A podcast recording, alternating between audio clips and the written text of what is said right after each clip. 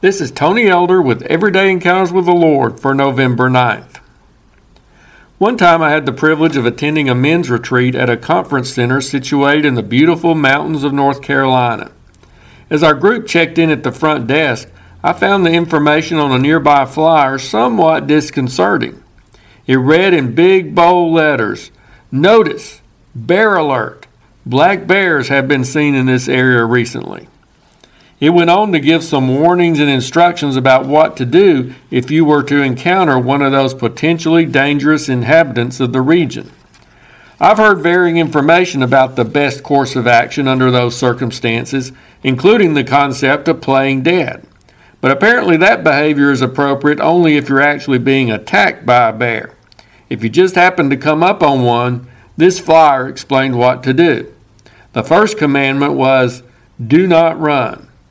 It sounds good, but I'm not sure that message would get from my brain to my legs quick enough in order to stop them from churning into action. I might be halfway down the mountain before stopping to think.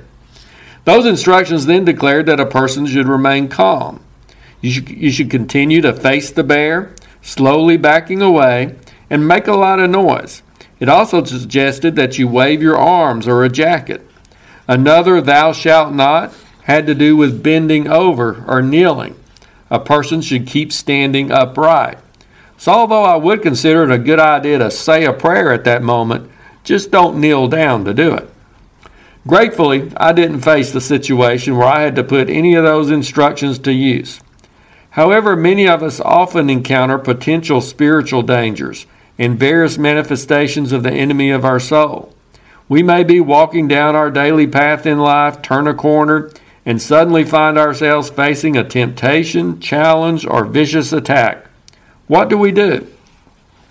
I'm not sure that the Bible gives us one rule that will fit every situation. There are times when we need to run, as Joseph fled the temptation that confronted him regarding his master's wife. There are also occasions when we need to move forward, ready to do battle in the name of the Lord.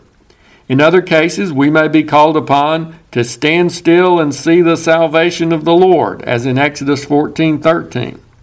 Rather than running or fighting, we simply wait, trust, and watch God handle the matter without our help. In each situation, we need to be attentive and obedient to what the Lord wants us to do.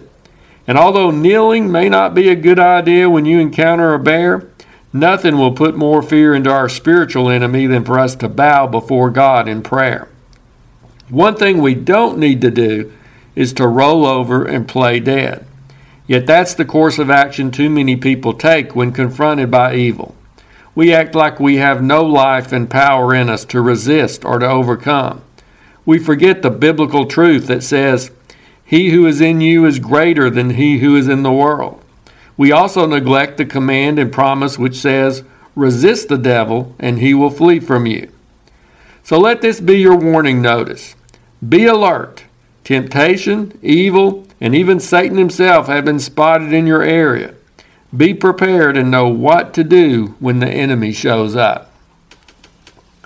If you're interested, Everyday Encounters with the Lord is available in both book and ebook formats. And now I pray that you'll encounter the Lord today in your own everyday experiences.